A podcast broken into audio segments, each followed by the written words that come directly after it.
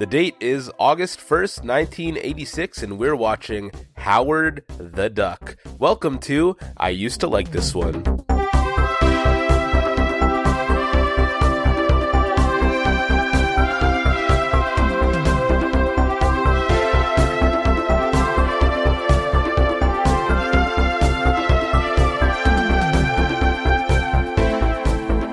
Hello and welcome to I Used to Like This One, the show where we take a look back at movies we remember fondly from our childhood and attempt to look past the nostalgia to see if they still hold up. My name is Sean Wells, and with me, as always, is the Howard T. Duck to my Beverly Switzler. Howard the Duck. Hello, I'm Colin Stewart. That shit's catchy, isn't it? and this week, we brought in a guest who seems to have become well, a bit of a scholar on this film, if such a thing is possible. he likes talking about this movie over on his own podcast. Uh, a friend of ours joining us for the third time.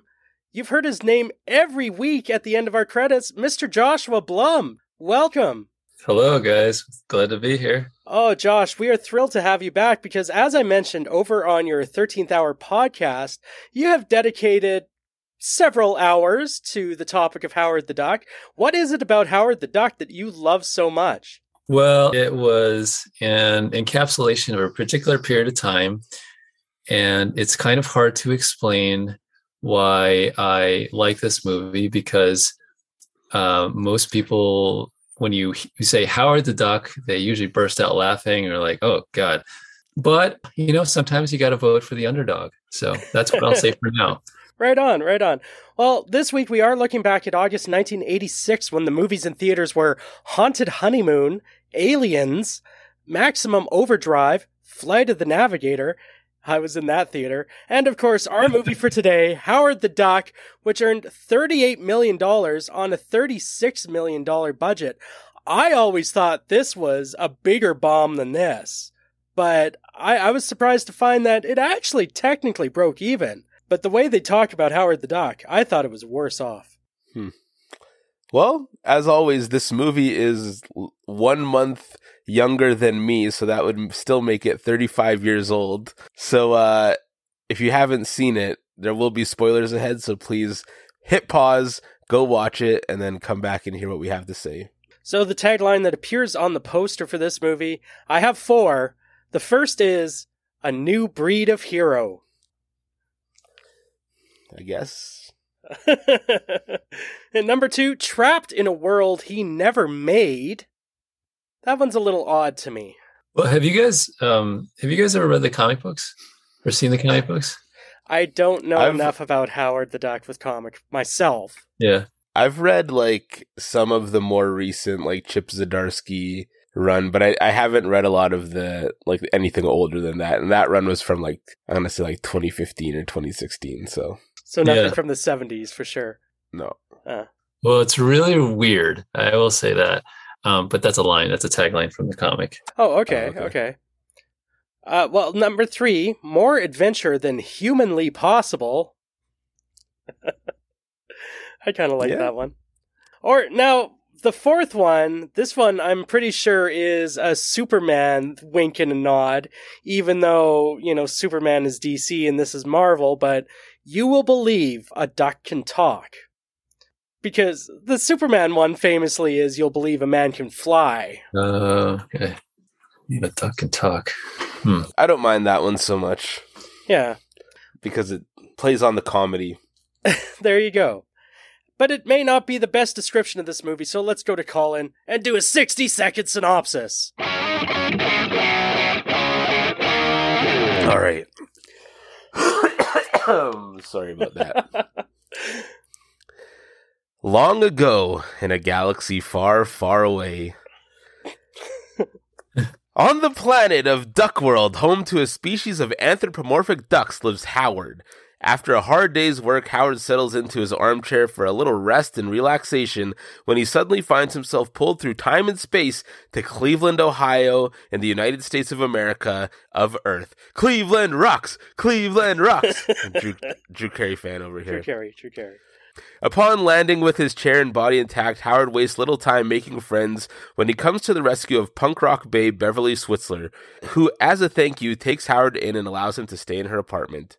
After Beverly tries to help Howard out by introducing him to a janitor she thinks is a scientist, Howard resigns himself to his new life on Earth and tries to get a job. When that doesn't work out, Beverly invites him to become the manager of her band, and we're almost treated to what would likely have been the first incident of on screen puppet bestiality, but mercifully, the janitor shows up with actual scientists who think they actually know how it is Howard came to be on Earth. After an explanation is given and they resolve to reverse the process, things go wrong and the principal from Ferris Bueller winds up possessed by an alien of a more nefarious sort who calls himself the Dark Overlord. After they visit a sushi diner run by white people, the Dark Overlord kidnaps Beverly in order to transfer another of his kind into her body. Howard and the janitor team up to save Beverly and stop the bad aliens, and they succeed, but in doing so, Howard is forced to destroy the only thing that can send him home. With a return to Duck World now out of the question, Howard becomes Beverly's manager and rhythm guitarist. And that is your 60 second synopsis. right on. Yeah, so I went down to my DVD collection to look for Howard the Duck and realized I didn't own it. I was surprised.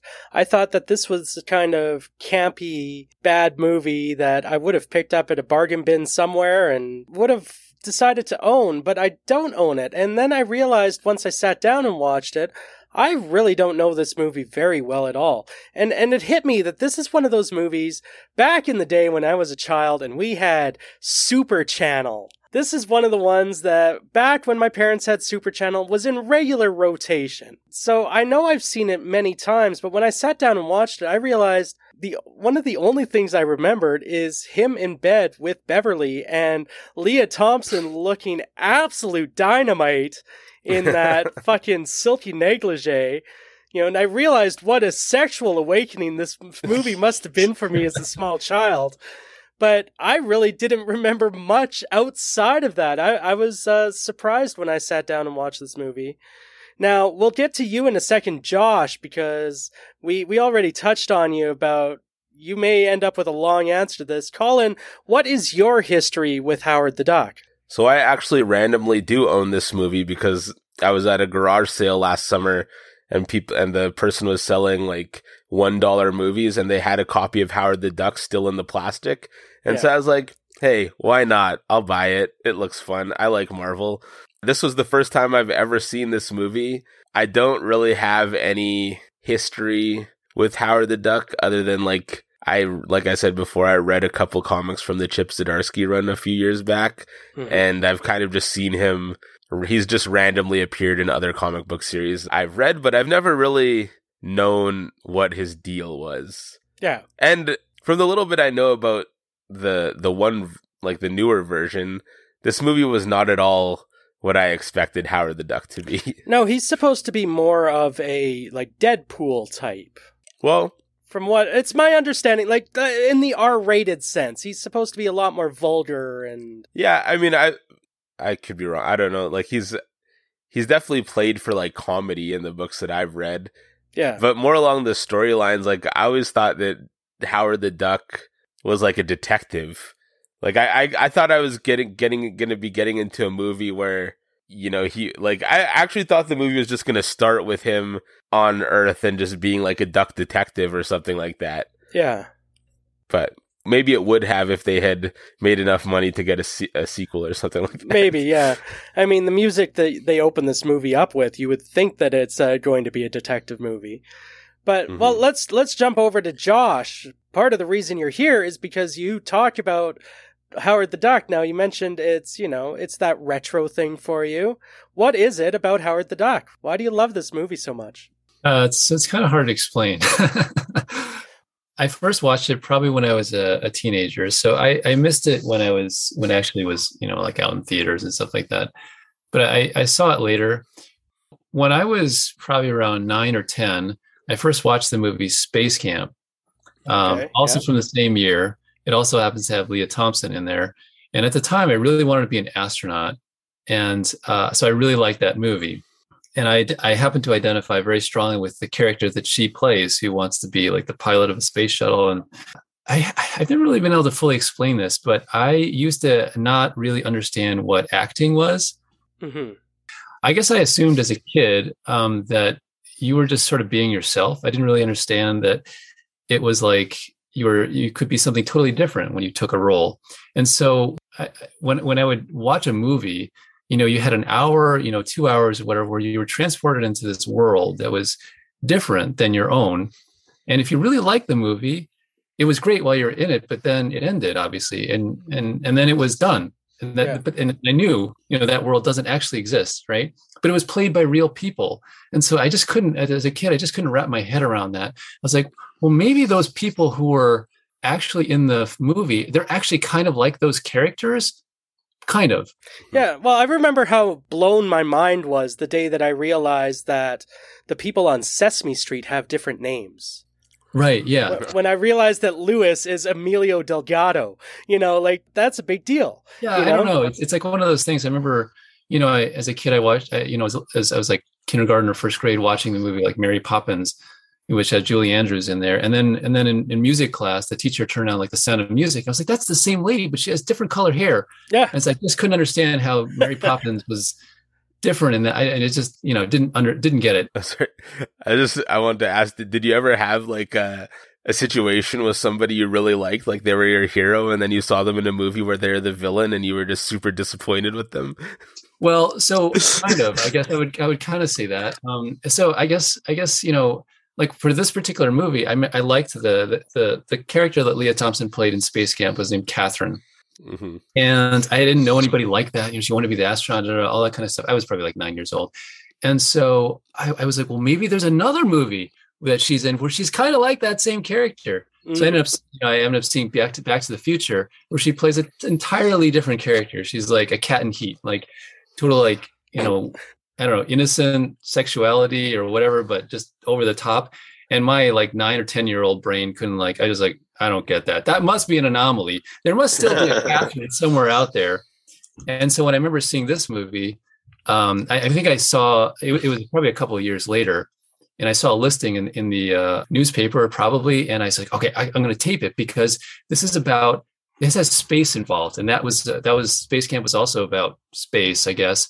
And so maybe it's sort of the same character, even though I was older and kind of understood that that's probably not the way it worked. But I figured maybe. maybe I don't know, Yeah, yeah. and uh, obviously it was not. But that's kind of how I why I wanted to watch it. And then when I started watching it, I was like, man, this movie is really weird. Um, and I was like, I don't understand this really at all. Like, why? Like, just everything about it from the very opening scene, you know, where he's like hurling through space. It's like, isn't he going to die like in the middle of space with no spacesuit or anything like that? Whatever. I didn't understand. and so I, I watched it and I, uh, it was like a mix of things. I was like, there's a lot of stuff in here that seems like it should be kind of a kids movie, Yeah. um, but it's also like really adult. And so it's Very. kind of like this intro into like a whole world I just completely didn't understand uh, at the time. And so I think the first time I saw it, I was like, oh, well, that, that's weird. Not only was that not Catherine here, she's playing a guitar and there's a duck that talks and all this other kind of stuff. But I think I watched it enough times, it just kind of grew on me, especially because I found out like people really dislike this movie. And I was Right. like, well, it's not that bad. I mean, it's it's like it's not it's not Citizen Kane, but it's like it's not it has its charms, right? And uh, at least I found it charming, and I liked I, I liked enough of it that you know I found it enjoyable. And so the more like people hated on it, the more I kind of liked it uh, in a way. And so I, I felt like this almost like protective uh, kind of like instinct, I guess, kind of kicked in. Yeah. It's like, why are you hating on Howard the Duck? Like, go pick on someone your own size. I yeah. felt the Yeah. need to kind of defend this film that everybody was that was so maligned because they hated on it so much. It was like, well, have you actually watched it? It's not like you know. So Yeah, I think that's where that started. 80 something episodes, and Colin contacted me earlier today and said, Make sure you give me plenty of time for the reviews tonight. So I think people have things to say about this uh, movie. Yeah. well, let's Oh, let's do they? let's jump Yes. into Howard the Duck, directed by William. Uh, do you know how to pronounce his last name, Josh? I don't actually. Okay. I you know I don't Oh, yeah. actually. Yeah, Huyck, Hike, some it's H U Y C K. This is the, his last of four director credits. He's more of a writer on things like American Graffiti, more American Graffiti, Temple of Doom. Hmm, what do all those have in uh, in combination or uh, in what what do in those common. have all in common? Fuck, COVID brain. Shit. Uh, produced by Gloria Katz, who is a George Lucas executive producer. Written by Steve Gerber, who it's based on the character created by, and Val Mayerne, uh, Mayerik, who is uncredited based on characters created by, and William Hewick and Gloria Katz. And so, like I mentioned, we open this movie on like that, those sultry saxophone music and the George Lucas presents, the moody city shots. And I realized in that moment, I thought more of this movie took place on this planet because they put so much work into the art direction that I have to say it's quite impressive. The amount of made up movies, the amount of made up products, all that sort of thing that they have going on in the opening. Yeah, I like the attention to detail on like all the books and stuff and yeah, like I feel like that the amount of effort that they that they put in to really make it a, a different place is you got to give them credit for that. Yeah, I like how they have like if you look really closely in the opening scene when Howard's throwing his mail down on a chair, like there's a postcard and it actually has his name in the uh, like the address thing. And it's Howard T. Duck. Yeah. Last name is Duck. yeah, we never do find out what the T stands for. Is it actually the? Yeah, that's what I assumed it was, Howard the Duck. And then they have like these ads that run. And so I don't this may have just been a US states thing, but did you did you guys have Crazy Eddie where you guys were? No. I, I honestly think this was just like there was a there was a chain of stores in like sort of the New York metro area so like it went over to New Jersey and, and they would in places like that, they would broadcast this guy. And it was this guy, his name was Crazy Eddie, and he would sell like electronics. And he would always get on TV and like smash like the um, smash the TVs and radios and stuff like that. And he's like, my, my prices are insane. And so little like homage to that with Crazy Webby. And he does he says the same thing. It's just a really brief little clip yeah, as Howard turns on the TV, like and is watching some commercials. So I, I think that would just only be uh, kind of gotten by like a certain subset of like even the U.S. I think because I don't think that was I don't think that was a nationwide chain. Yeah. No. I thought it kind of weird. They don't like they don't take a lot of time to explain who Howard actually is or like what he does or what his life is like. No. They just kind of like show him come into the apartment and then get sucked out. yeah. like there's there's like no there's no setup to to his life. No. yeah, and the whole time you're sitting there going like what the fuck is going on because there there is no explanation at all. I didn't notice it when I watched the movie, but I when I watched the special features is there actually like a topless duck lady in the bath? Yep. Yeah. Yep. That's so weird. yeah, I I was actually yeah just about to say at least we get to see some duck boobs. Yeah. Yeah. I thought that was bizarre. Yeah. Well, isn't the play duck? Isn't don't they show the picture of the duck in that, and she's topless too, or like featherless? Oh, I, I, I guess. Can't say it looks, oh, maybe, but yeah, it might be. I will say the comic book, especially. So the comic book, the very first one, the appearance is in this comic book called Man Thing, um, and uh, so you all Freudian jokes aside, he shows up, he makes his first appearance there, and it's really, really weird as well. Like, also, there's very little explanation of how he gets there. And some of the stuff that comes out later in the movie is sort of like kind of mentioned in, in those first early issues, but it's also like pretty effing weird. Like, it just like, I think that that part they kind of got kind of got right. Okay, well, if you okay. had to sum up what you know of, like the comic origin of Howard the Duck, what is it? Oh God, I mean, like it's Jesus. Uh, it's it makes it probably made a lot more sense if you were high. I would guess. Okay. Basically, the I don't know, the the comic book and the movie are like very different things. Um, like, is Howard the Duck not one of the Guardians of the Galaxy at one point? I have no idea, like for a lot of that stuff. But Howard the Duck was meant as a parody of other comic books, so it was kind of like I don't know if you guys have Cracked or Mad Magazine. Oh yeah, yeah. So like it's kind of like that. I mean, it wasn't really intended to be anything kind of more than that. I don't think. Whereas the movie kind of made it to be like, oh, he's a duck from outer space. So it's it's like a lampoon comic in a way. Yeah, it's really not intended yeah. to be taken seriously. The very first issue uh, of when Howard got his own comic book, he'd already come, made a couple of appearances was like kind of like a parody of like Conan the Barbarian. You know, it was like 1973 or something. I don't know, but yeah, yeah and, and then and then that whole quack fu thing, which we'll talk about, it was like a parody of those like 70s like kung fu flicks. Yeah. And so there was like a lot of things like that that just kept coming up. So it was like not something that was really meant to be taken seriously, but it was it gained popularity, and so it kind of kept on going. It was meant to be like kind of like a commentary on the comic book, you know, industry and how ridiculous it kind of is, and but also like some social stuff too. So I think the I think they just totally kind of missed that in the movie. Well, So- yeah. Yeah.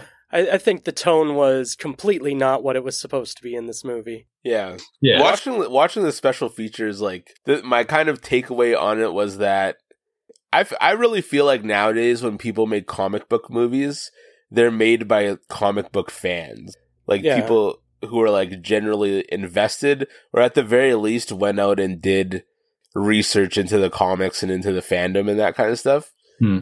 Whereas with Howard the Duck, I know that George Lucas, like maybe he read a couple issues and he thought it was just a funny idea, and that's why he kind of wanted to ha- get the movie made. But I don't really feel like they took a lot from the book and put it into the movie. So I got in contact with the guy who was tasked with writing the movie novelization because I read the Okay. movie novelization on my show. It took a couple months, and his name is Ellis Weiner. and he's I found him on Twitter and I asked him a couple questions, and he basically said like what they gave him was this original script, and he basically kind of felt it was shit, and so they just kind of said, like do something like make make a make a novel out of this, and he was like all right well it doesn't seem like they kind of know what they're doing and so he kind of like bridged the comic and the movie he kind of made it much more tongue-in-cheek and uh, Yeah.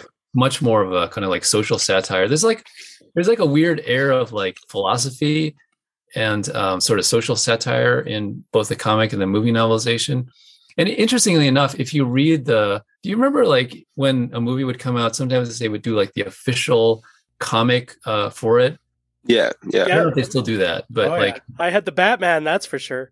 Yeah, I mean, yeah. So I remember, like, you know, like when Indiana Jones, those kind of ones like that in the eighties, you could find the official movie thing, and it was like just basically a retelling of the movie. hmm And so that there is one for Howard the Duck, and it's different than the actual comic, which was actually running concurrently. But it's also kind of takes uh, a more like uh, satire, um, kind of philosophical bent, probably more closely related to the original comic. And so I don't know. When the movie, they just kind of like duck from space. You know, it Yeah. worked. ET, You know, other movies have kind of that ilk, and so we're just going to do that. That's Yeah. kind of what it felt like. I don't know if that was intention, but that's kind of what they got. Yeah, it Yeah. is. I do like the fact, though, that when he does land on Earth, he encounters. This is one of my favorite things that we come across in movies, but it's it's the interpretation of the bad guys in this world, and they he gets accosted by this motorcycle gang that looks like Billy Idol or something. They're all they're all dressed like a bunch of Billy Idols. Yeah. But then we get to meet, oh boy, our love interest for this movie, Lea Thompson. Oh, I was so in love with Lea Thompson in this movie.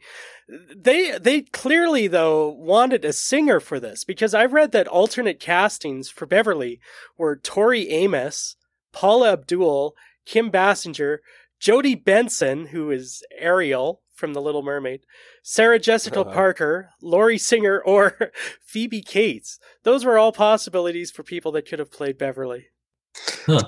Yeah, in one of the interviews I watched with her, that she said that they did really want a singer, and she had to actually fight when they did cast her. If there was a point where they were going to just dub her voice with somebody else, but to, like she learned how to sing, and she she basically convinced them to let her just actually sing the songs. Yeah. I, I was impressed to find out that it was her. Like Yeah. going going into this movie knowing very little about it, and then you get to the end and it's like, oh shit, those were all performed by her. Good on her. Because yeah, she crushed it. thought she did a great job. I think she had to learn how to play the guitar and things like that, at least enough to you know, you know, to to do the film.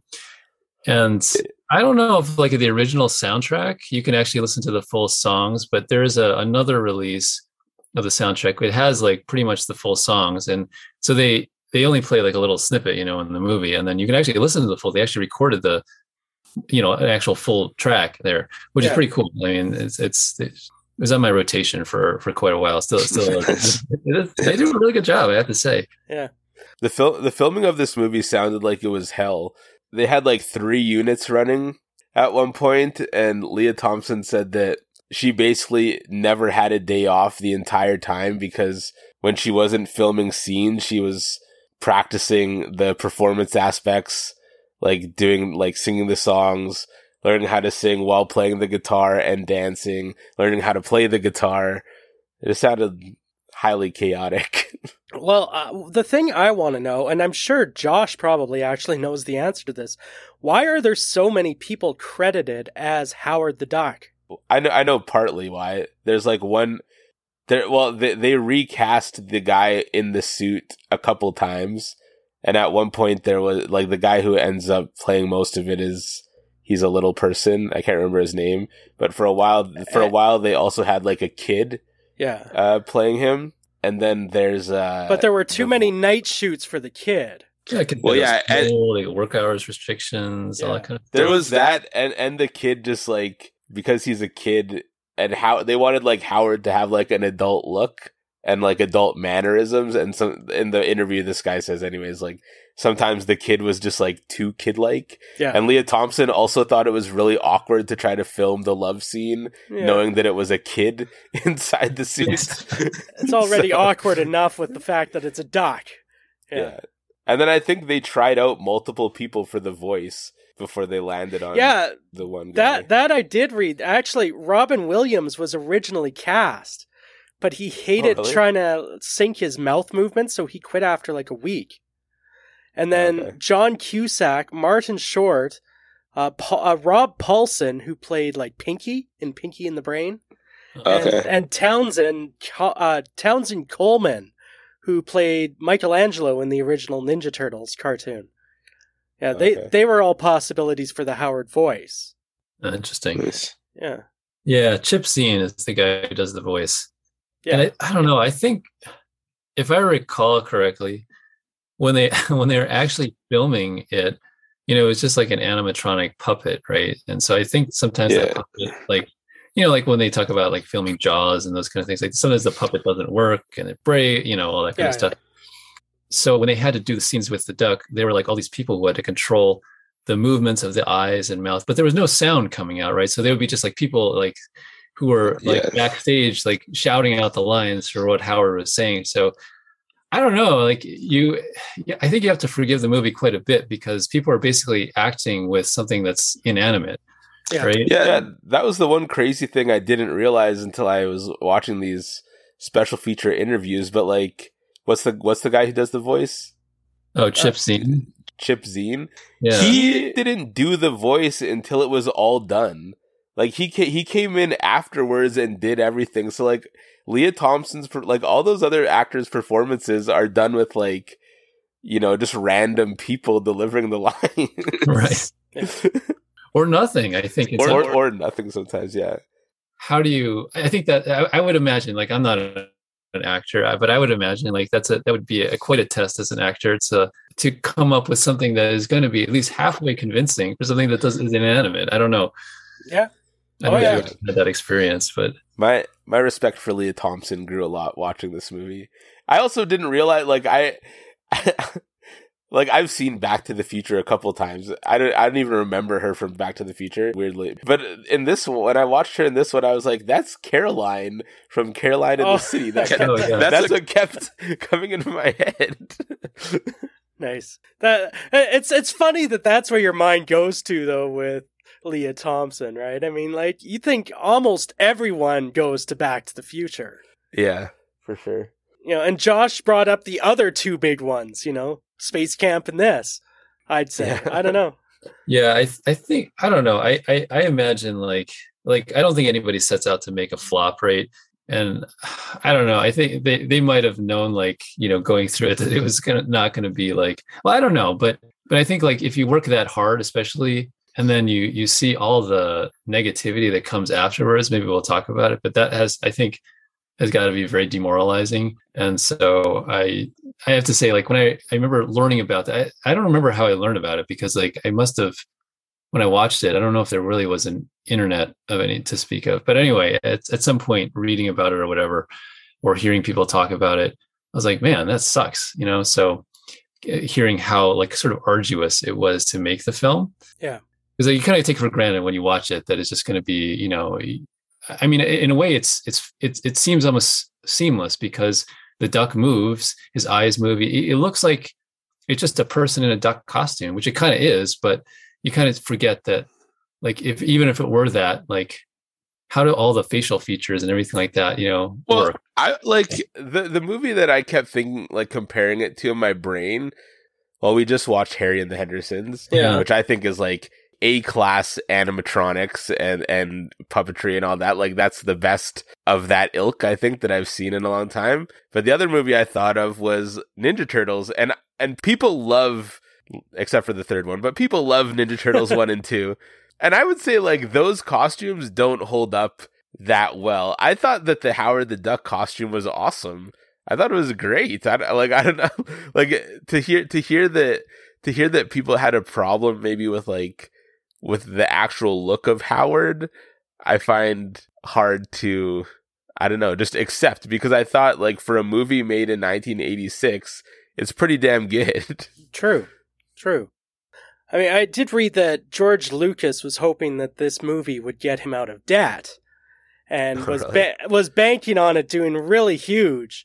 And then when it didn't, it, he was uh, he ended up having to sell off some assets that he had, and one of the assets he sold off ended up becoming Pixar. So we Oh. have Howard the Duck's failure to thank for some of the greatest animation since 2000. It only it only fits, I guess. Yeah. I, I uh, you know I I thought one of the weird things about the film was that I think when you see something that has a duck in there, like my first thing was like, okay, I, I couldn't really quite get out of my head Daffy Duck from like Looney Tunes and Donald Duck, you know, Duck, like yeah. Because he's kind of like a more adult version of like Donald Duck. In fact, in the comic book, I do believe Disney actually sued Steve Gerber.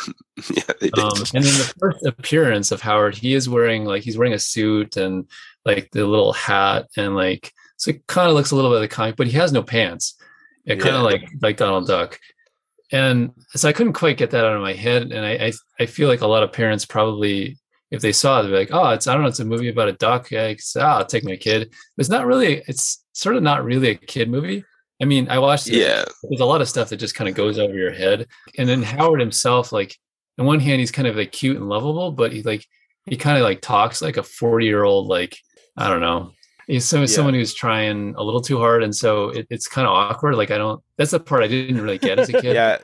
I kind of felt like when I think about reasons why maybe this movie flopped, the really the only thing that stands out to me is the tone is not what you think, and and and it kind of doesn't really have like a centralized theme. It, it reminds me a little bit of like when I hear about why the Princess Bride flopped in the theaters and then like went on to make bank when it was in DVD or whatever. I think it's kind of like the similar thing to Howard the Duck. Like I think it just kind of how do you how would you market this movie? Yeah. who do you mark who do you market it to? And then it's so oddball that it is really like it's n- yeah, it's not really for general audiences. Like it's gonna if if, if you have a certain sensibility, I think you'll like it.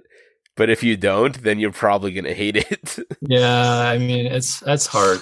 Well, take it from me. If if you if you like, you know, half the stuff that I do is like it's like it appeals to a very specific sort of thing, is sort of demographic, and so I think I don't know, like I I- I'm not really sure who they were going to market it to, like because the because it was pretty different from the comic book, so the fans of the comic book might be like, oh no, it's different, no, no, no. Yeah. but it's not really a kid movie. I mean, I guess they were marketing it as like for people who like science fiction or something like that, or maybe I don't know how many comic book movies there were. I mean, I, I guess technically it's like the first Marvel movie, but I don't recall. I don't know if Marvel is ever mentioned in there. yeah. Yeah, I don't Yeah. I was trying to think about like it's not Yeah, it's not really it's kind of like Blade in that way. Like I feel like Blade is almost like shoehorned into being a Mar a Marvel movie, but like most people if they just think of Blade, I don't think they would think of it as a Marvel movie. And yeah, How Howard the Duck is kind of even more so like you you have to connect a lot of dots before you realize the character is so obscure that oh yeah this is a this is technically a comic book movie and one of the first ones there was. Yeah. Yeah. yeah see and I, I know for me when i think back on what i remembered from howard the duck i didn't remember any of the stuff that really truly makes this kind of a Marvel comic book movie. All the stuff about the doctor getting possessed and like becoming a demon. Like I remember all this stuff with her or like I vaguely remember this stuff with her singing in the club. I vaguely remember the stuff like all all the hijinks things, like them trying to sneak into the lab and stuff. But I mean, I don't remember the big set piece that would make this more of a comic book movie. It's yeah. You know, but even even that is almost entirely the third act. Like my yeah. my one my one like personal like gripe with this movie is I feel like it's on a certain track where it's this like weird romantic comedy between between a, a punk rock singer and a alien duck. Yeah. And then and then I kept wondering like are they ever going to explain like what happened? And then in the end I almost kind of wish they didn't. I wish they would have just went and just kept going down the love story a little and maybe had like a different like maybe she had a it was like short circuit where where what's her face Ally Sheedy has like a shitty boyfriend and you know the robot beats yeah. him up and stuff like i wish they would have went down that that route instead of kind of shoehorning in the like oh yeah we have scientists and we need and there's a big monsters are coming out yeah. And because even, even the monsters, it's not till they make the mistake trying to send him back that all of a sudden these monsters that were never in play before, all, all of a sudden now they're our big bad antagonist, even though we haven't heard or cared about them for the first hour and 20 minutes. Yeah. Well, I know when Jeffrey Jones first showed up, I mean, I was very excited to see Tim Robbins as well. But when Jeffrey Jones first showed up, I'm like, oh, does he play a good guy in this movie? you know, like I was, I'm like, oh, okay. You know, like Colin asking Josh about how he felt when his good guys played bad guys. Here was bad Mr. Rooney playing a good guy. Yeah. And and it, it wasn't right to me. It just I, I felt off kilter. Yeah. yeah, that guy that guy just looks like a bad a bad dude. He's he's meant to. Pl- there are some people who are just meant to play bad guys, and he's one of them. I was just shocked that it wasn't though him that made the turn. Like it was the fact that he got possessed. It wasn't him going, "Oh, science and and greediness." Like he he didn't do yeah. that turn, which would be the expected one from him. Yeah. Uh, Colin, you bring up a good point about short circuit. We talked about this, I think, on another podcast, but I have to say, like, that was another weird one where there's like this weird, um, not interspecies, but uh, non-human kind of like love yeah. story. Yeah, yeah. With a woman and a robot, and now it's a you know. So it's like there. Uh, I forget which year Short Circuit came out. Was it the same year? It might have been eighty six. Actually, yeah, eighty six. Yeah, eighty six. I mean, I feel so. I, I don't know. There was something. Something was in the air. Yeah. yeah. People had questions in nineteen eighty six. If if only if only they could see the world now with like sex robots and all these weird things. but I I do like that they go for it. like when I watch the movie and the, there is when you get to like the love scene when they're in the bed and and all that, I was like, you know, are they actually gonna go for it? Like, and I was just and in my in my mind, I felt like I had this internal struggle where I was like, I don't know what I want to happen as things progress. Like I don't like I don't know if I want somebody to enter or if like do I want this to go down? Yeah, yeah, was, yeah. it was a very confusing. Uh, I but I do but I do like that it ends up being Howard who's like kind of skittish. Like he's like, oh, I don't know. What to... I, I, thought it was it was intended to be sort of a joke, right? It was sort of a joke. Like initially Howard makes a joke, then Beverly like does the whole coming on to him, but she's also kind of joking and like I feel like that kind of gets missed at the end. That it was just like a just like a you know an act, you know. Yeah. Yeah. Well, that and that was like what I was also trying to figure out because it does seem like maybe they're just like they're like playing chicken. Yeah. Sort yeah. of like with each other. See, that's all. That's the vibe that I got from it. Okay. Yeah, is that it was who's going to go further. Yeah. But then she's kind of into it. I don't yeah, know. Because I mean... then, then at, like then at the end, I mean, you still you you you don't ever get to see them actually kiss, but I feel like at the end it's implied Mhm. that they're together, and that's what the director said in the interview as well. Like in his in his mind, Howard and Beverly live happy, happily ever after. yeah, yeah, Yeah. Well, in a comic book, I mean, they they do have this like they do have that kind of relationship. So they Okay. are like a, a couple. I think off and on. And I, I haven't read all of them, but you know, from what I've read, it's it seems like they are. And uh, yeah, there there's in some of the early comic books. I think there's even a couple scenes where Howard is in the bed with Beverly, just like that. And I think there was like uh, this is like a thing. I don't quite understand this because I don't really know that much about comic books. But there's like a code, right? Back Mhm. in '86, there would have been the Comics Code Authority. Yeah. Okay. Well, I, so I think you can get around that with a magazine. So I think Howard the Duck eventually went to a magazine format where they could kind of like be more graphic. And I think there's like, Okay. yeah, if you look up uh, that kind of stuff, you can see more graphic kind of stuff within Howard and Howard and, and Beverly. But so I think it, I think it just kind of follows the what the comic was already doing. But the thing was that the coward the the comic book was meant to be like a this is so weird. How could this possibly happen? But I don't know if they quite nailed that with the movie, but uh, I don't know. When I was a kid, I totally didn't. I was like, "Damn, this is really weird." And, and the only other thing too, um, so Beverly picks up Howard's wallet at one point, and she's like kind of riffing through it, and there's He's like, he's got a condom without a wrapper. so that was the thing. It's like, I, so when I was like Alright. watching that, I was like, "What is that?" I don't know what that is. But then as an adult and watching that, I was like, "Why is that condom like not in the wrapper? Did he use it?" Like, Yeah. what's going on, Howard. And like, would you use it? That was my question. Like, yeah, why, it's not in the wrapper. It's like And she's just what- like, "Oh, what, what- Howard." what woman? What woman is going to allow you to use this? Like, talk You know- about like unsanitary. D- does the okay now? Is it only weird though because he's a doc? Like because this particular alien looks like an animal we're familiar with? Because like you know, we watched Galaxy Quest a little while ago, and we were all excited about Tony Shalhoub hooking up with his squid woman at the end. well, is it because think- it's a but- relatable animal? well, I think also in Galaxy Quest, like they show the alien as humanoid, as like a human mostly. Yeah. So it's like you forget you forget a lot that it's a squid like monster. I mean, But I do- in in Shape of Water, you're like, come on, girl, get that. You know, True. There is probably something to it being a duck. Like I think that yeah, it's just it's it's odd. Yeah. we It's an we odd eat, duck. We eat those. yeah, yeah, yeah. But I guess I just I don't know. I think I think like maybe they didn't want to make it too obvious. I wonder if like there was something where if they had because I feel like they could have had fun with like a condom wrapper that is like I don't know instead of Trojan you could have like a picture of a duck or something on it. They, they That- could have, Yeah. that's what blew my mind. The art department went to such details with so many things, but yeah, they had like mallard. yeah, Mallard yeah, customs. exactly, mallard. yeah. You know what, Josh? You just gave me a segue because I think it's time for sponsorship corner. Oh, yeah, there you go.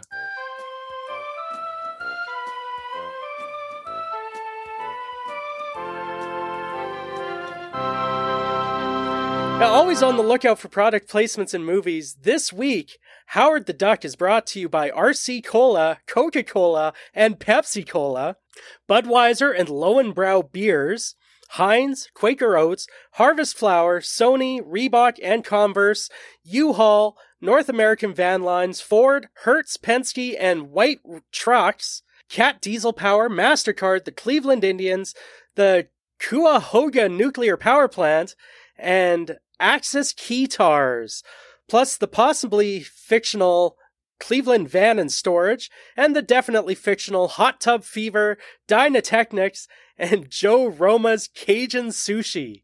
And I could break down all the play on products in the duck world, like Duckaroni or Shorts Blaster or the Rolling Egg magazine, but the art department, they, they went overboard. And so there's just too many to list. But this has been Sponsorship Corner.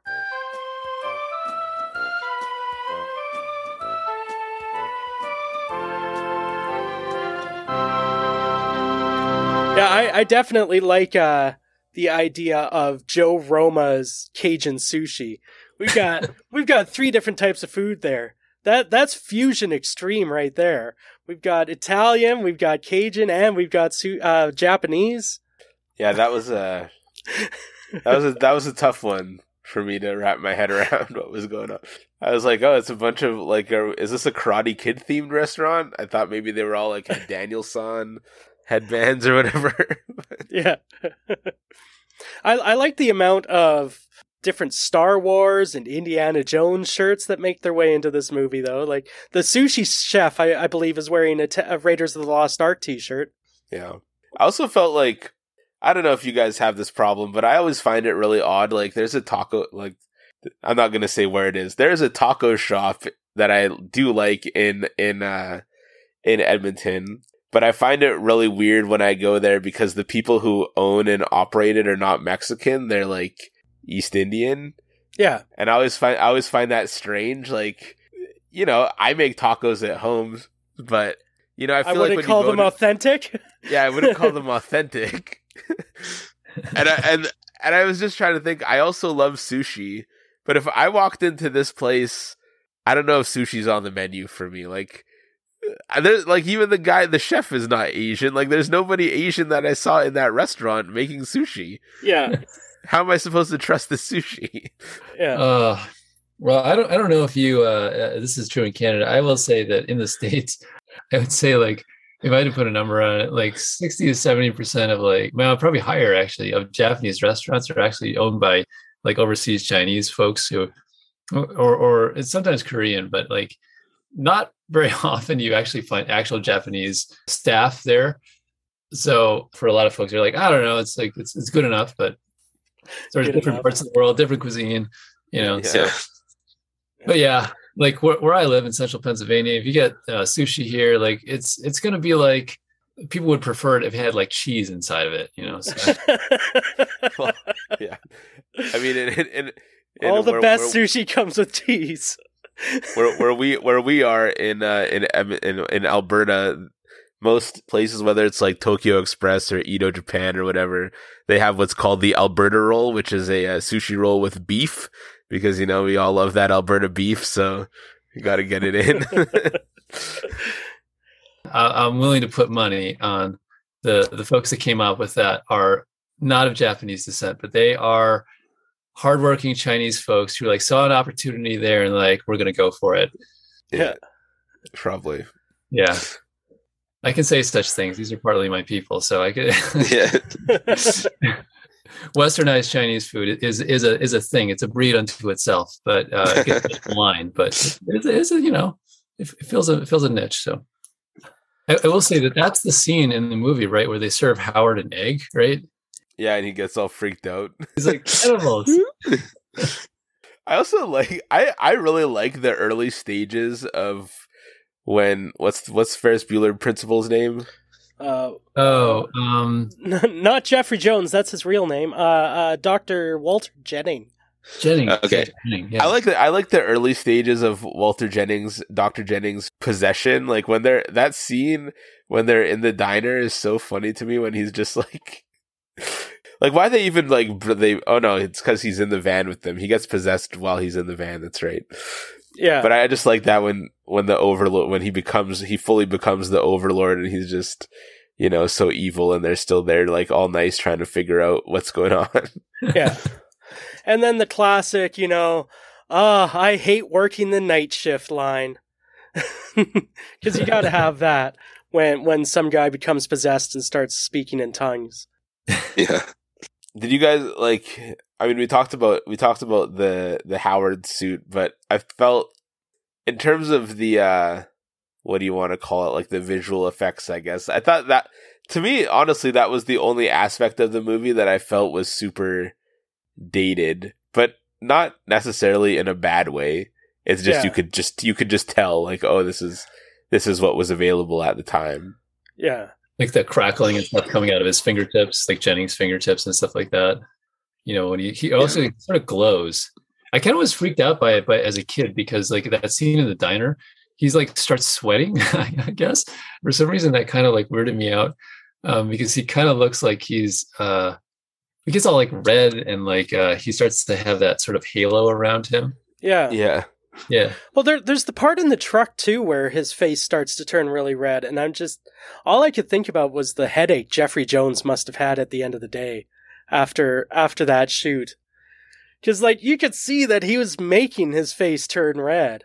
Blew my oh, mind. know about But yeah. I, I agree though that for 1986, yeah, these were decent special effects. They anything that, like you said, the duck suit was the duck suit felt like now Kermit the Frog is riding a bicycle. That's kind of how the uh, duck suit felt at times.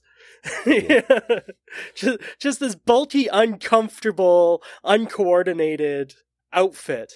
Yeah. I will say I thought like the monster, the big monster at the end was a little bit over the top. Like I don't know why they had to go with this this massive, I don't know, space spider insect thing.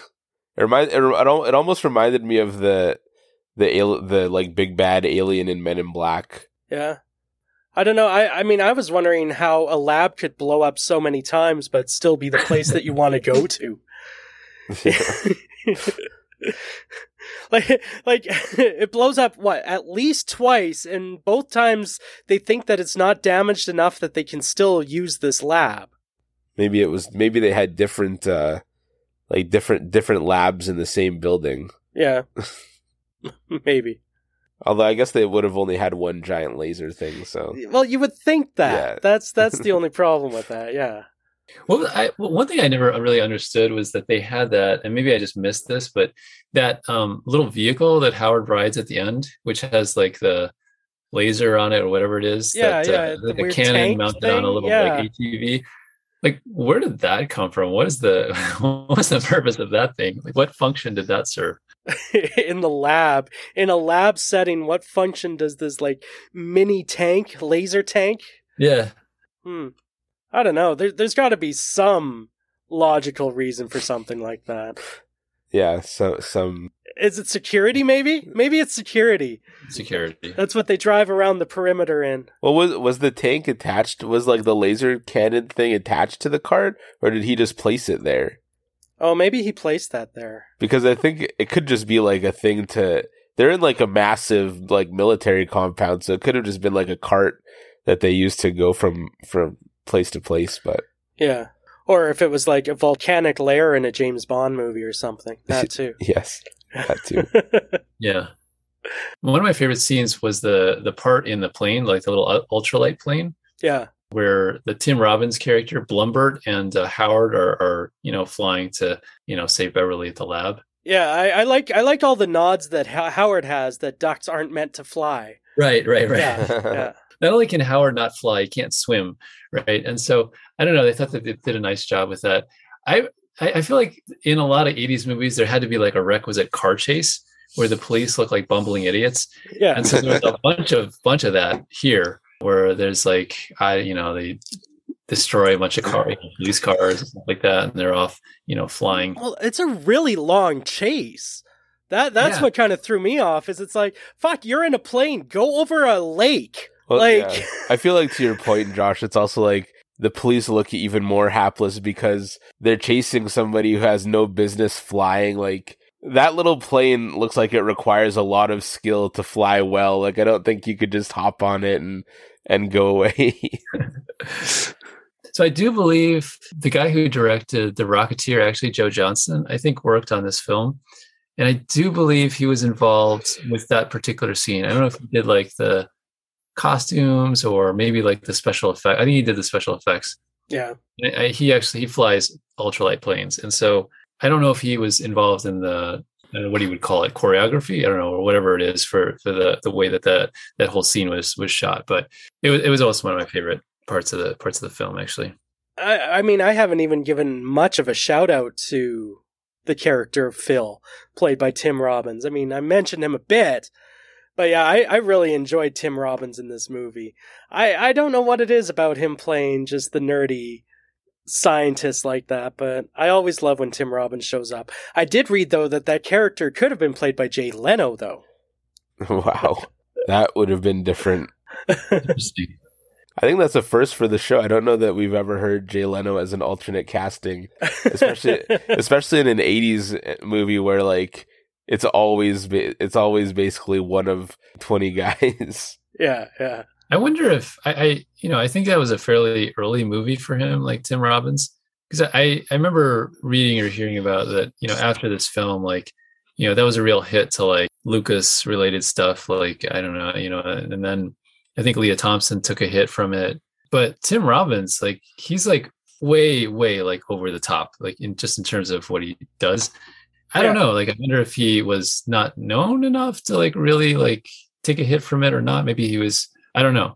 Like, I wonder what that did for him, or did anything, you know, negative. Yeah. it seemed to affect other people not in the greatest way. Yeah. Yeah, like Yeah. Lea Lea Thompson in the one interview mentions whatever movie she went to do after this, like she basically was so impacted by the bombing of Howard the Duck that she like questioned her own abilities for a while and like had to I guess like relearn her her confidence in order to act again.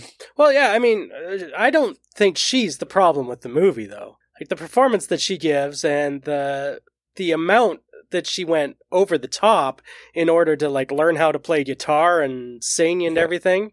I mean, I mean, I, if I'm being honest, like I actually don't think this is a, is a bad movie. I'm I, like even even when I wa- like I watched this movie, and I mean we- we'll c- can get into more at the end, I guess. But I watched this movie having attempted multiple times to watch Buckaroo Banzai. Thank you for whoever recommended that movie to us, but that movie was a struggle.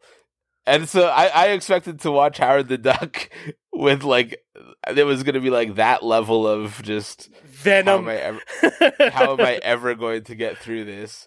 And it was like it was I thought it was like incredibly enjoyable.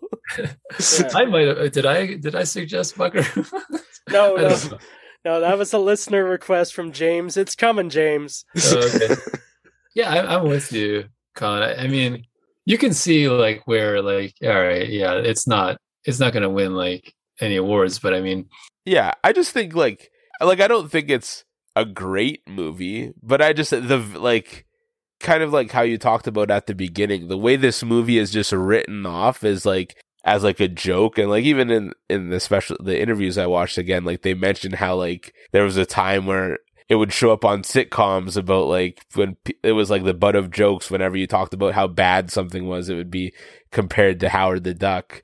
Mhm. and I just feel like there were worse movies that I that came out in the 80s than Ha- Howard the Duck yeah, in my in my opinion. Like I think again, like I think the movie as a whole is a, is an enjoyable watch. Maybe it's just because I have that sensibility, but the only the only thing I could fault it is I just think it's like I think it's it's almost like too niche to like a really nerdy type of person. Yeah. Yeah. Well, well, let me ask you this, you this guys. Like, what what would you want it to, if you could kind of like fix parts, or or if you were going to do it, what would you have done differently? I think just a slightly more focused tone. Hmm. Because it's there. There's a there is the campiness to the beginning, and then there, you know, and then it gets like this really dark. Like Colin said, it's only the last third of the movie that all of a sudden this dark overlord story comes in and really becomes part of the plot. It would be nice if there were hints earlier on or something like Yeah. that, but I was gonna say, like, I would have liked a scene at the beginning showing the scientists working on the laser Hmm. concurrently with like showing Howard doing his own thing, so Yeah. that it wasn't just so random that he just got sucked out and you're like, what the heck happened?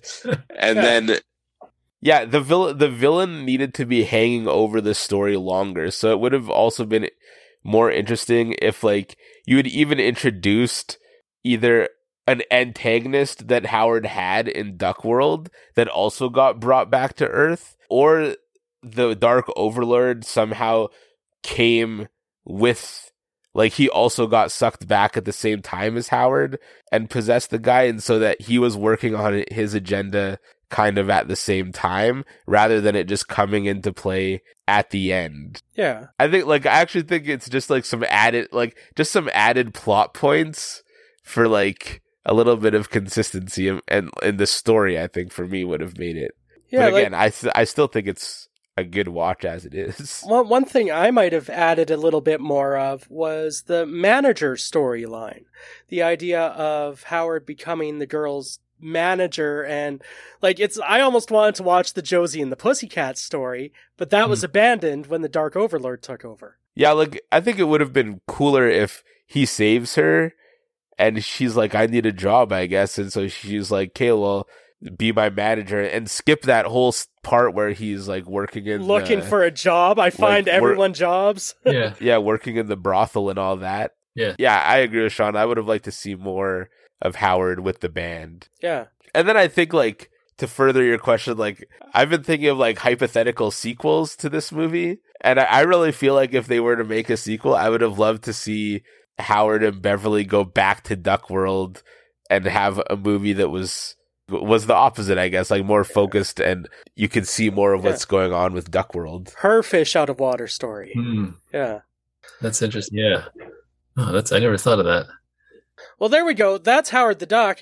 Now, Colin, Josh, on IMDb, it scored 4.7 out of 10 and has a Metascore of 28. Ouch! On Rotten Tomatoes, it has 13% on the tomato meter and an audience rating of 38%. But, Colin, those are just numbers. Like, uh, beam sucking you out of your house in Duckburg. Hit us with some reviews. Actually, was it called Duckburg? That I'm, I'm thinking Ducktales, aren't I? You're thinking DuckTales. yeah. Duckburg. Woo. Okay. Okay. All right, guys, this is gonna be a doozy. I'm so excited. I have eleven. I have eleven. Count it. Eleven reviews Outstanding. to read for you. For all the low, the low stuff that Sean just rattled off, Rotten Tomatoes, Metacritic, whatnot, I will have you know that on the Google review service, this movie has a 4.5 out of 5 average. rating. Wow. And I have never read more like WTF review write ups for a movie than this one. So Right on. prepare. Okay. okay. Zerny Music says, This movie truly helped me find myself as a person. I have never been so emotionally moved and driven as when I looked into the eyes of Howard the Duck. He has convinced me of the fact that I am and will always be a duck. I am now more motivated than ever to pursue my destiny in this world to float around in a lake and quack all day. I wear a fluffy white duck suit and hop happily around the lake to greet my family. I have left my human quote unquote family as they cannot truly encapsulate the great power and beauty of Howard the Duck. Howard has done everything for me. I love you, Howard. That person found their spirit animal. Mm hmm Expert critic, five out of five stars, says quite possibly the great greatest movie of all time. Let's start off with the brilliant idea.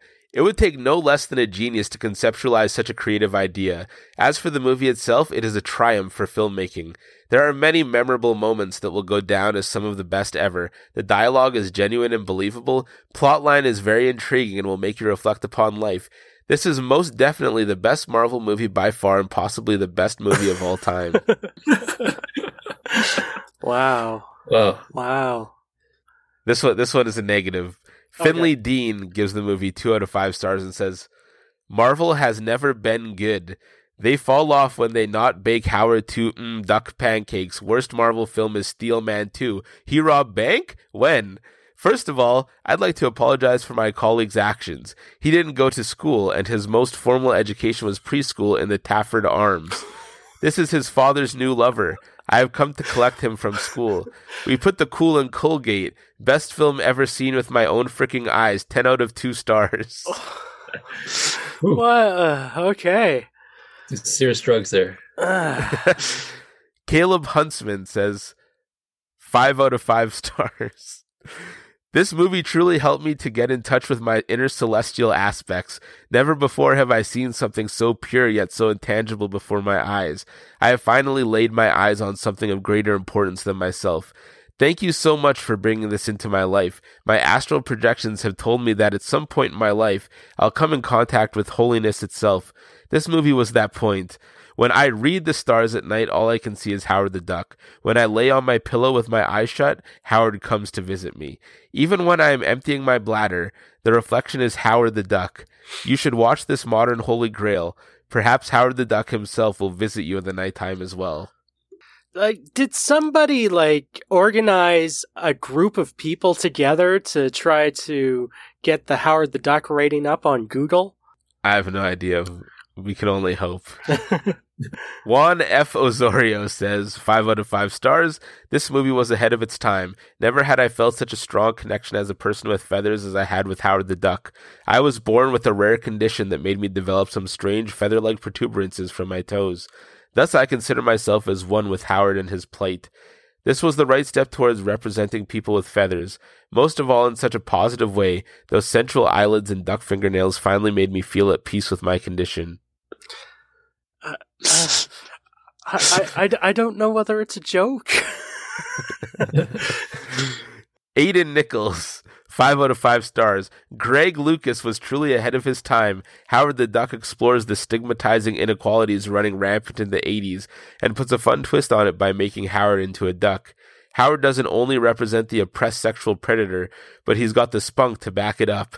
Howard the Duck is ahead of its time and should be a lesson to all those who would oppose the duck's sexually predatory instincts. Long live the duck and thank you, Jeff Lucas. Shibuya.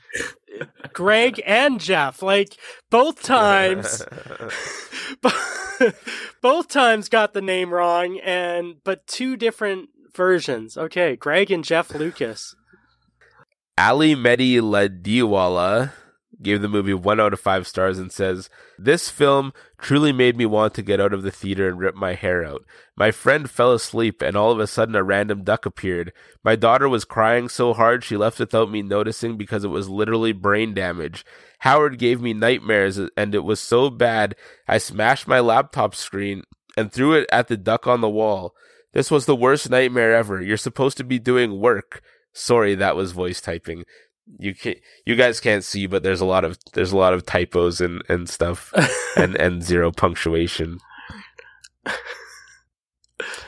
Okay, we're almost there. Robert Brown, one oh out of five stars, says, "Okay, listen, just so you know, I'm not giving this movie I will destroy. Today I just watched the abomination known as Howard the Duck, and a few problems are that there are too many adult jokes. The special effects are bad, and sometimes I think the actors are on drugs. Oh, and the fight scenes are awful. They just look crazy. Oh, and you know the crazy thing is that this is a Marvel movie. Yeah, how can Marvel make something like this? Oh, and George Lucas was involved with this too? I hate this movie now. Time to kill it. Okay, flamethrower, let's do this now. That was a nice explosion, so you can guess I don't like this movie, so don't watch it. This is a critic. Good. This this is critic kid. Good night. I like the journey that one took me on. Oh, and one more thing. Oh, and another thing. Peach says five out of five stars. Howard, the duck, really shows the contrarianism in human society. Humans remain the most enormous pieces of garbage in the universe. Howard is and will consistently represent my God. I worship him with all of my heart and soul, and I will never love another being but Howard. Levon Waste says, the duck was scary, but not as scary as Daddy before his nap. I liked the part with the dogs and the meat sandwich. That sticky, slimy guys were kind of cute. They remind me of my grandmother after she dropped the peanut butter on her head, but that's a whole different story. Other than that, the most movie was a fan fave or it. How Hope you like my review and see you next time. the effort the effort this person put into writing this review spelling every word wrong is I don't know. Next level. Uh and Anna Lindsay's five out of five stars. I watched this movie with my family, all except for my mom, who was at work, and I only remember one scene, but I know this is a good movie. Oddly specific. That's why I include. That's the last one. That's why I included it. nice. Man, gold. You can only wish that every review section was so glorious. right on. So, yeah, like I said, we've got 4.7 and 38 from audiences, 28 and 13 from critics. Okay, Josh, let, let's get give you your TED Talk moment here. Why should people like Howard the Duck more than 4.7 at its top? Uh, I would say, why? Why not? Okay. Because, because I mean, if you go in to a movie that's called Howard the Duck, thinking taking it seriously, then go watch Citizen Kane or something else. Yeah. like, come on, it's just a movie, guys. Like, so lighten up, chill out, and just like check your brain. Don't question it. Like, I, I think if if you uh, go into the movie like expecting something other than it's a duck, uh, he's trapped in a world he's never made, and you get to don't think too hard. You will have a good time. And I think that's why, in a way, that's why I liked it as a kid because I didn't really question the other stuff. I would say there's a couple other reasons to watch it. Uh, I would watch it uh, for. I think the music actually is really good. John Barry, who did the soundtrack, does it does a really great job. Mm-hmm. Lea Thompson and the other people who are in the Cherry Bomb, you know, glam band that they do, they do an excellent job. Uh, and you can see glimpses of of uh, their uh, the singing and the the songwriting and stuff like that that went into it. A lot of effort went into the movie, and I would say like you should watch it primarily. Uh, I, I, think you should watch it because so many people hate on this movie over and over and over again, but I don't know if they've actually watched it. So do it for that and make up your own mind. So don't don't don't follow the flock. Okay, okay, Colin, you bought it a year ago at a garage sale did you hold on to it until this week for this recording, or have you watched it sometime in the last year? And what is your experience with Howard the Duck? No, this was my first watch. I bought it specifically because I knew that it might end its it might end up being on this show. Yeah. And so I've waited for this moment for almost a year and I really liked it. I for the life of me can honestly not understand why people rag on this movie so much. Yeah. And th- and that's just me watching like I just watched it. What I would say to Josh's point is if you have the ability to get your hands on the DVD, what and, and you're and you're skeptical about this movie is watch the special features first and listen to like the story of how this movie was made and kind of like the passion that people have for it who are making it and like all the effort and like thought that did go into making it and then watch the movie and I feel like you'll appreciate you can like appreciate it for what it is. But I do agree as well with Josh like what do you expect from a movie called Howard the Duck? Like you can't be expecting it to be I don't know Argo or like what's King Richard or whatnot if that movie's even good. Will Smith, you're dead to me. Rotten. Rot. Anyways, um yeah, I don't know. I thought I thought it was a fun I thought it was a fun watch. I would make a case that in this movie Lea Thompson is the hottest woman that has ever existed on the planet Earth. Oh, so and much. If there's only one reason to watch it for, then that maybe just watch it for that. And and to top it off, I mean, her acting. There were times where I was like, the overacting is a bit much, but I felt as the movie went on, like her performance is decent. I, I really enjoyed her in this movie. Well, and the chemistry that she has with Howard. Yeah, when you're playing off very, someone very in good. a duck costume, yeah. you gotta you gotta already give it a bit of a handicap for that alone. Right there is okay.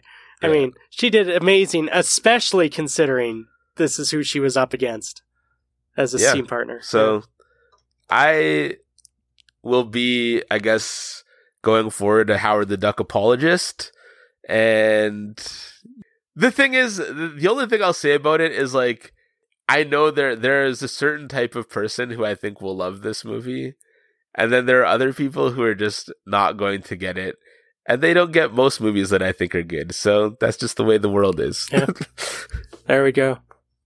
Yeah, yeah, I'm glad I saw it again, and I mean, yeah, I can't stress enough how gorgeous Lea Thompson is in this movie. But yeah, I I enjoyed my revisit, and I was happy to see all the parts of Howard the Duck that I didn't remember as being part of Howard the Duck. It was like I got a whole bonus movie out of it because I forgot the whole Overlord storyline which arguably is probably the storyline of this movie that you should remember, but yeah, I'm I'm on board with you guys. It's it's not a terrible movie. I mean, come on, it's not yeah, terrible. It just, it's just Yeah. The thing I would say about the movie is that it just, it just doesn't deserve in my opinion the amount of naysaying yeah that it that it receives would kind of be how I sum up my thought. Yeah, if you want to if you want to remember a very specific time in the 80s when uh, Punk at a concert is going to wear severed doll heads all over his leather jacket, then this is the movie for you. When when your weird punk guys are are smoking out of one of those like cigarette extenders that you would see them smoking, see someone like you know Greta Garbo smoking out of in the forties, you know, you know. Yeah. There you go. You got Howard the Duck because that's what punks were like in the 80s in this world. well, there we go. That's Howard the Duck, and that's our show for this week. Oh boy, a big, huge thank you to our special guest, our Howard the Duck scholar, Mr. Joshua Blum. Josh, if you want people to uh, hear the things that you're putting out there, tell them where to find you. Yeah, so you can find me uh, over on the 13th Hour podcast, wherever you find podcasts. It's a uh, it's a, a, podcast about books that I've written, a, lot of which were influenced by 80s movies like Howard the Duck. Uh, you can find me on Amazon. I wrote a book called 13th Hour, and a bunch of other books kind of like that. And I will say it also appeals to a very specific kind of uh, person um, that probably would like a movie like Howard the Duck. And I will say a project that I've gotten involved with over the last year, I would say, in change is there's actually a filmmaker. His name is Ernie Trinidad and he's actually making a documentary about Howard the Duck and the making of it, and he's calling it Howard the Duck, D-O-C, like documentary. Nice. And uh, I've gotten involved with it, and I think it's going to be coming out this fall. Uh, I've been working on some like art pieces, so I'm making like these little miniature Beverly Switzler figures playing the guitar, and it's for people that backed his fundraising c- campaign in for like a uh, you know like a it was Indiegogo I think, but anyway, um, and so I've been working on those, and uh, so that'll be coming out over the, probably this year, I'm guessing. So look for more of this. You can find more of that kind of stuff on my website, uh, 13thr.wordpress.com, or if you look me up on social media, you'll find it. Right on. That's super cool, man. Yeah. Yeah, I'll definitely be keeping an eye out for that. I love how all these, uh, I guess they might be like 80s or 90 like cult flop movies. That all these like, because they did the same thing with Monster Squad, right? Like that movie flopped back in the day, and they they a couple years ago made it made a documentary about it to kind of shed new light on it, which it's cool that somebody's doing that for Howard the Duck. Because after watching it, it definitely it definitely need people need to give it a relook. Now, would you watch a Seth Green Howard the Duck movie, though? In a heartbeat, I would. Yeah? okay. So you're hoping he becomes a member of the Guardians of the Galaxy or something? I mean, I think that there's room for Howard the Duck to be like. I know that they did the little cameo in the one Guardians or whatever, but And he's in What If, an episode of What If. What If, right? Yeah. Yeah. Like I think it would be. I'd like to see more of him in the MCU. Yeah. I think Howard. Like I honestly think Howard the Duck would make a good MCU like Disney Plus TV show Huh? if you Yeah. played up the like that noir like space detective aspect of it. I think you really you could really have something there. Yeah, totally. Uh, Lea Thompson has actually pitched this as a she directs and stuff now, and so she's actually pitched it to Marvel, I think, as a as a project. So I would go see it if she were directing it. Yeah. Yeah. I think she would she would take the kind of like she, I, I think like she would kind of get it and be like Yeah. you know you know as much shit as she's taken in her life for this film she'd be I think it would be nice for one to her to have a redemption but also two you'd probably like say like well F you people. I'm just gonna I'm gonna like do it in the way that, you know, I would have wanted to see it done, you know, originally. Whatever the, no matter what the suits say. yeah. I'm just going to cash my big Disney paycheck. And there's that. If you like that show, one thing you can do to really help us out on the business end is well, just tell your friends, share our posts, get get the word of mouth out there on the show. Find a friend, pull them aside, say, "Hey, there's this show that I listen to that you might like because you like movies. So why aren't you listening to this show?" Or if you want to go above and beyond, go over to whatever app it is you listen to your podcasts on and give us five stars. Or if you want to go above and beyond and become a financial supporter of the show, an executive producer, just like executive producer Joshua Blum, go over to patreon.com slash I used to like this one and become part of our Patreon family. And be sure to check out our website, www.iusedtolikeThisOne.com, where you can find links to all of our podcast episodes as well as our social media. Hit us up on Instagram, Twitter, Facebook, all that good stuff. And if you if the spirit moves you to, then you can also send us an email at I used to like this one, all one word, at gmail.com and let us know what movie you used to like, and then maybe you'll find us talking about them on the show. I Used to Like This One is created by, hosted by, and produced by Sean Wells and Colin Stewart. It is edited by Sean Wells. Music by Lyndon Carter. Look for his band Carter in the Capitals anywhere you listen to music. Thank you for listening. And join us next time when we take a look at another movie on I Used to Like This One. Uh, do you do you need to cough, Colin? You were it looked like you were swallowing Yeah. a cough there for a while. Okay, we're good. I was also called the, the, the COVID podcast. This is this That's is right. Yeah, that's just. That's right. boop a doop boop boop a doop boop boop. That's Made a it. lot. I made it. Yeah. It's the most talking I've done in a week. Yeah.